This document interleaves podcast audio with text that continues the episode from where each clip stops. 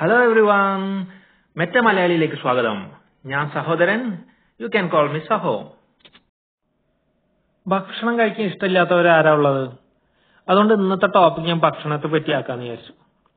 നമ്മൾ ഇന്ന് കേരളത്തിലെ സിറ്റിയിൽ ഒന്ന് പുറത്തിറങ്ങി ഭക്ഷണം കഴിക്കാന്ന് വിചാരിച്ചു കഴിഞ്ഞാൽ ഭയങ്കര കൺഫ്യൂഷനാണ് പലതരം റെസ്റ്റോറന്റുകളാണ് കുഴിമന്തി റെസ്റ്റോറന്റ് മുതൽ കഫേ വരെ ഇങ്ങനെ നിരന്ന് നിൽക്കണ്ടാവും. അതുകൊണ്ട് പുറത്ത് സ്റ്റേറ്റിൽ നിന്ന് ഒരാൾ വന്ന് കേരളത്തിൽ നോക്കി കഴിഞ്ഞാൽ നമ്മളെ പറ്റി വിചാരിക്കണ്ടാവും. ഇവർ ജീവിക്കാൻ വേണ്ടി കഴിക്കണേണോ? അത് കഴിക്കാൻ വേണ്ടി ജീവിക്കണേണോ എന്ന് വിചാരിക്കും. അതിനും മാത്രം റെസ്റ്റോറന്റുകൾ ഉണ്ട് നമുക്ക് അവിടെ അങ്ങനെ ഈ കേരളത്തിലുള്ള വെറൈറ്റി ഫുഡുകൾ കഴിച്ച് കഴിച്ച് എന്റെ വെയിറ്റ് ഒരു അഞ്ചാറ് കിലോ അങ്ങ് കൂടിയുണ്ട് ഈ ഡ്രസ്സുകളാണെങ്കിൽ ഇടാൻ പറ്റാത്ത അവസ്ഥയിലാണ്. അങ്ങനെ ഞാൻ വിചാരിച്ചത് ഇങ്ങനെ വിട്ടാൽ ശരിയാവില്ല. നമുക്ക് ഏതായാലും വണ്ണൊന്ന് കുറക്കേണ്ടി വരും. ഏതായാലും ഭക്ഷണം പിടിയാനൊന്നും എന്നെ കൊണ്ട് പറ്റൂല.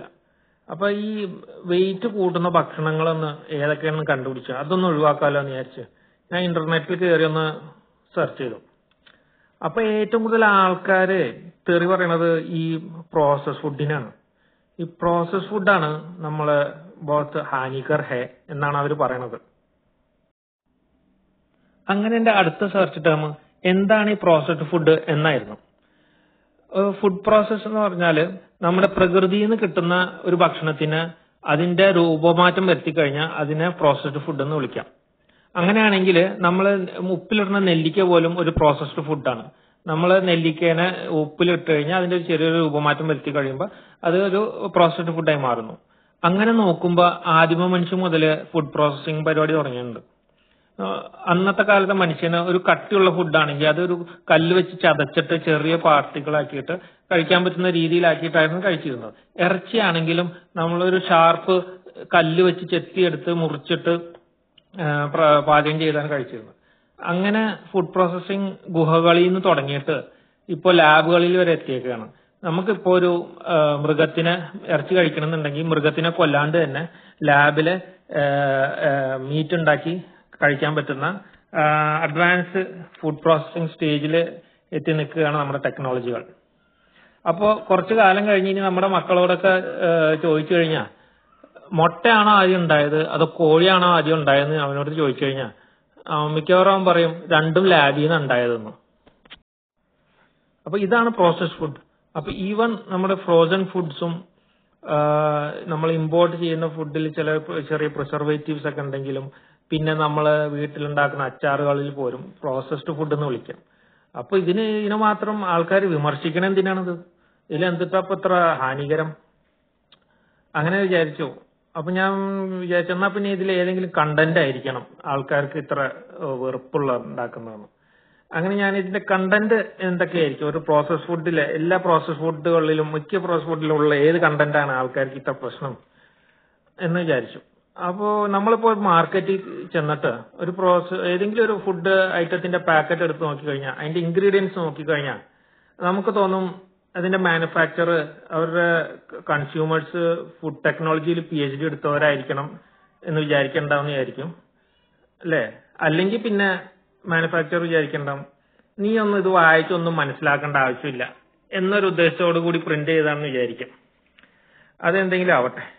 പക്ഷേ നമുക്കുള്ള ഒരു ആൻസർ അവിടുന്ന് കിട്ടൂല. കാരണം മിക്കതും കോഡുകളായിരിക്കും ഇൻഗ്രീഡിയൻസിലുള്ള E one zero E one one zero E six thirty P one twenty അങ്ങനെ നമുക്ക് മനസ്സിലാവാത്ത കോഡുകളും അല്ലെങ്കിൽ വായൽ വായോണ്ട് മനുഷ്യന്മാർക്ക് പറയാൻ പറ്റാത്ത എന്തെങ്കിലും കെമിക്കൽ പേരും അങ്ങനെയൊക്കെ ആയിരിക്കും. അപ്പോ ഞാൻ വീണ്ടും ഇന്റർനെറ്റിനെ ശരണം പ്രാപിച്ചു. എന്ത് ഏത് കണ്ടന്റിനെയാണ് ആൾക്കാർ ഇത്ര പ്രോസസ് ഫുഡിൽ ഭയക്കണത്. എന്തെന്നാണ് ആ കണ്ടന്റ് അങ്ങനെ ഞാൻ അത് അന്വേഷിച്ചുകൊണ്ടിരുന്നപ്പോ ഞാൻ മനസ്സിലാക്കിയ കാര്യം മിക്ക പ്രോസസ് ഫുഡുകളും എയ്റ്റി പെർസെന്റേജ് ഓഫ് പ്രോസസ് ഫുഡിൽ ഷുഗർ ആണ് മെയിൻ വില്ലൻ അപ്പൊ ഷുഗറിനെ നമ്മളിപ്പോ ഒരു നേരത്തെ പറഞ്ഞ പോലെ പാക്കറ്റിന്റെ പിറകിൽ ഇൻഗ്രീഡിയൻസ് വായിച്ചു നോക്കിയ ഷുഗറിന് ചിലവർ എഴുതിയിട്ടുണ്ടാവും പക്ഷെ മിക്ക ആൾക്കാരും ആഡഡ് ഷുഗറിന് എഴുതിയിട്ടുണ്ടാവില്ല അതിനു പകരം മാൾട്ടോസ് ഫ്രുക്ടോസ് ഗ്ലൂക്കോസ് അങ്ങനെ ഓസ് വെച്ചിട്ടുള്ള എന്തെങ്കിലും ഒരു പേരായിരിക്കും. അങ്ങനെ നമുക്ക് മനസ്സിലാക്കേണ്ടത് ഓസ് വെച്ച് എന്ത് ഔലോസ് ആയാലും അത് ഷുഗർ കണ്ടന്റ് ആണെന്ന് നമ്മൾ മനസ്സിലാക്കണം. അങ്ങനെ അപ്പോ ഷുഗർ ആണ് പ്രശ്നക്കാരനെങ്കിൽ അതെന്താ അങ്ങനെ പ്രശ്നക്കാരൻ? നമ്മളിപ്പോ ഒരു കാലത്ത് എഴുന്നേറ്റ് ചായയിൽ രണ്ട് സ്പൂൺ ഷുഗർ ഇടുന്നു. പിള്ളേർക്ക് കൊടുക്കണ ഹോർലിക്സിലും ഷുഗർ ഇടുന്നു. ഒരു നേന്ത്രപ്പഴം കഴിച്ചാൽ അതിൽ ഷുഗർ ഉണ്ട്. ചോറ് എന്ന് കഴിഞ്ഞാൽ അതിലും ഷുഗർ ഉണ്ട്. പിന്നെ എന്തിട്ടപ്പോ ഇത് ഷുഗർ എത്ര പ്രശ്നക്കാരനെന്ന് പറയുന്നത് നമ്മളെ കാലാകാലങ്ങളായിട്ട് ചോറ് തിന്നുന്ന ആൾക്കാർ അപ്പൊ അന്നത്തെ ആൾക്കാർ ഓവർ വെയിറ്റ് ഇല്ലല്ലോ ഇന്നത്തെ ആൾക്കാർക്ക് എന്താ ഇപ്പൊ പ്രശ്നം? അങ്ങനെ ഞാൻ അന്വേഷിച്ചപ്പോ ഒരു കാര്യം മനസ്സിലായി. രണ്ട് ടൈപ്പ് ഷുഗർ ഉണ്ട്. ഒന്ന് നാച്ചുറലി ഒക്കറിങ് ഷുഗർ അത് നമ്മൾ ചോറിലും ഫ്രൂട്ട്സിലും ഒക്കെ ഉള്ള ഷുഗറുകൾ അല്ലാണ്ടുള്ളത് ആഡഡ് ഷുഗർ അപ്പോൾ ആ ആഡഡ് ഷുഗർ കാരനാണ് പ്രശ്നക്കാരൻ എന്നാണ് ഞാൻ മനസ്സിലാക്കിയത്. അപ്പൊ എന്തുകൊണ്ടാണ് ഈ ആഡഡ് ഷുഗർ ഇത്ര പ്രശ്നം? ഒരു പ്രശ്നം എന്താ വെച്ചാൽ അത് ആഡഡ് ഷുഗർ നമ്മുടെ ശരീരത്തിന് ദഹിക്കാൻ ഇച്ചിരി ബുദ്ധിമുട്ടുണ്ട്. നാച്ചുറൽ ഷുഗറിനേക്കാളും പിന്നെ എന്നാലും ഞാൻ വിചാരിച്ചു എന്നാൽ ഇത്ര പ്രശ്നം എന്താ? ഇതെങ്ങനെ ഉണ്ടാക്കണത്? ആഡഡ് ഷുഗർ എങ്ങനെ ഉണ്ടാക്കണതെന്ന് ഒരു ഷുഗർ ഇൻഡസ്ട്രിയുടെ മാനുഫാക്ചറിങ് ഞാനൊന്ന് യൂട്യൂബിൽ സെർച്ച് ചെയ്തു. അപ്പൊ യൂട്യൂബിൽ സെർച്ച് ചെയ്തപ്പോഴാണ് എനിക്ക് മനസ്സിലായത്. നമ്മൾ സാധാരണ ഉപ്പുണ്ടാക്കണ പോലെയല്ല ഷുഗർ ഉണ്ടാക്കുന്നത്. ഉപ്പ് നമ്മൾ ഇവ കടൽ വെള്ളം ഇവാപ്പറേറ്റ് ചെയ്ത് ഉണ്ടാക്കുന്ന പോലെ നമ്മുടെ ഷുഗർ കെയിൻ ജ്യൂസ് ഇവാപ്പറേറ്റ് ചെയ്തിട്ടല്ല ഷുഗർ ഉണ്ടാക്കുന്നത്. അത് ഉണ്ടാക്കുന്ന ആ പ്രോസസ്സിൽ പലതരം കെമിക്കൽസ് ആഡ് ചെയ്യുന്നുണ്ട്. ഞാൻ കണ്ട വീഡിയോയുടെ പേര് sugar how it's made Discovery U K എന്ന് പറഞ്ഞ ചാനൽ ഇട്ടേക്കുന്ന ഒരു ഷുഗർ ഫാക്ടറിയുടെ ഒരു വീഡിയോ ആണ്. അപ്പൊ അതിൽ നോക്കിക്കഴിഞ്ഞാൽ നമുക്ക് മനസ്സിലാവും. അതിൽ ഷുഗർ ജ്യൂസിനെ എക്സ്ട്രാക്ട് ചെയ്തതിന് ശേഷം അതിലേക്ക് സൾഫർ ഡയോക്സൈഡ് ആഡ് ചെയ്യണം അത് കഴിഞ്ഞിട്ട് ലൈം ആഡ് ചെയ്യുന്നു. അത് കഴിഞ്ഞിട്ട് സുക്രോസ് ആൽക്കഹോൾ ആഡ് ചെയ്യുന്നു. ഇതെല്ലാം കഴിഞ്ഞിട്ട് അതിനെ വെള്ള കളറാക്കി എടുക്കാൻ ബ്ലീച്ചിങ് ചെയ്യുന്നു. അപ്പൊ ഇത്രയധികം കെമിക്കലുകൾ ഓൾറെഡി അതിൽ ആഡ് ചെയ്തിട്ടുണ്ട്. ഈ കെമിക്കൽസ് ഒക്കെ നമ്മുടെ ശരീരത്തിന്റെ അകത്ത് ചെന്ന് ക്യാൻസർ ഉണ്ടാക്കാൻ വരെ ക്യാൻസർ ഉണ്ടാക്കാൻ സാധ്യതയുണ്ട്. എന്നാണ് ഞാൻ മനസ്സിലാക്കിയത്.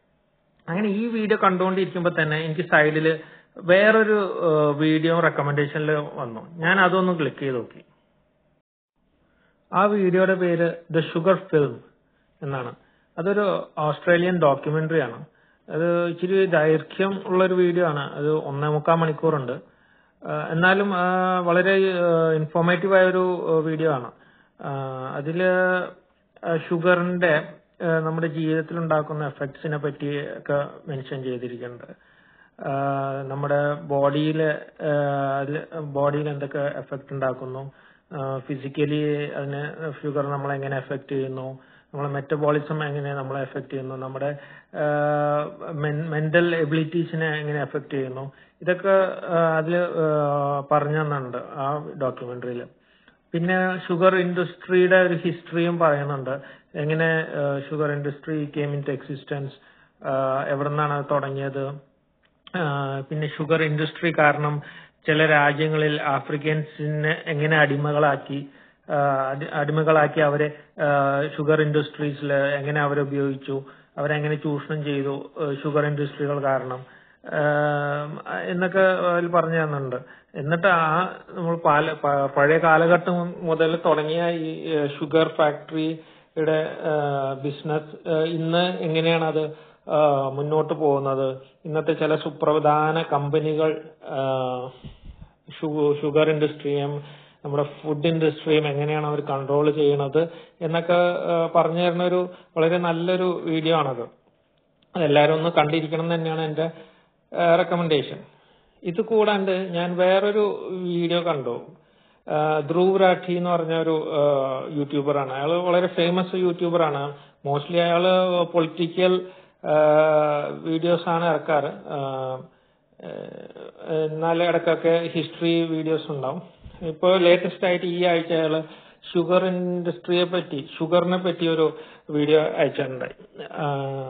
അതിൽ പുള്ളി പറയുന്നത് നമ്മുടെ കോളകളിൽ നമ്മൾ ലൈക്ക് മിറിണ്ട.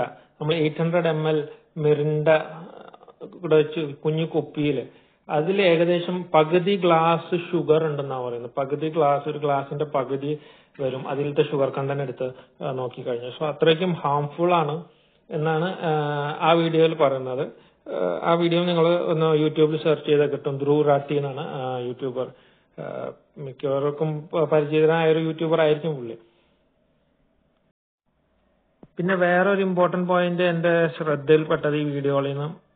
ഷുഗർ ഒരു addictive കെമിക്കലാണ് it's has harmful as cocaine cocaine പോലെ തന്നെ വളരെ അഡിക്റ്റീവ് ആയ ഒരു കെമിക്കലാണ് ഷുഗർ അതുകൊണ്ട് തന്നെയാണ് പ്രോസസ് ഫുഡ് ഇൻഡസ്ട്രികളിൽ അവരുടെ ഫുഡുകളിൽ ഈ ഷുഗർ ആഡ് ചെയ്യുന്നത്.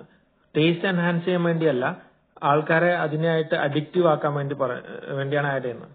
No one can eat just one എന്ന് പറയുന്നത് ലിറ്ററലി ഇറ്റ്സ് ട്രൂ ബിക്കോസ് അവരെ അഡിക്റ്റീവ് ആക്കാനുള്ള സാധനം അതിൽ ആഡ് ചെയ്തിട്ടുണ്ട്. അപ്പൊ ഇതുകൊണ്ടൊക്കെ തന്നെ ഞാനങ്ങ് തീരുമാനിച്ചു. ഇനിയിപ്പോ നമുക്ക് വെയിറ്റ് കുറക്കണമെങ്കിൽ നമ്മുടെ ജീവിതത്തിൽ നിന്ന് ഷുഗറിനൊന്ന് ഒഴിവാക്കി മാറ്റി നിർത്തണം. But since it is addictive ഒറ്റയടിക്ക് അതിനെ മാറ്റാൻ എനിക്ക് പറ്റുമെന്ന് തോന്നുന്നില്ല. ഞാൻ ക്രമേണ ക്രമേണ കുറക്കാന്ന് വിചാരിക്കുന്നു. ചായയിൽ മധുരമില്ലാത്ത ചായ കുടിക്കാൻ വലിയ സുഖമൊന്നും ഉണ്ടാവില്ല. പക്ഷെ അത് ശീലിക്കണം. അങ്ങനെ വിചാരിക്കുന്നു. അപ്പോ ഇതാണ് ഇന്നത്തെ എന്റെ കണ്ടന്റ് നിങ്ങൾക്ക് ഇഷ്ടപ്പെട്ടെന്ന് വിചാരിക്കുന്നു. ഏതായാലും ഭക്ഷണം കഴിക്കുന്നതിന് മുമ്പ് മധുരം ഇഷ്ടപ്പെടാത്തവരാരാണ്? പക്ഷെ മധുരം ഇതിന് വലിയ വില കൊടുക്കേണ്ടി വന്നാലോ എന്ന് ആലോചിക്കേണ്ട ഒരു സ്ഥിതിയിലാണോ നമ്മൾ എത്തിയിരിക്കുന്നത്? നിങ്ങളുടെ കമന്റ്സ് ഒക്കെ അറിയിക്കുക. താങ്ക്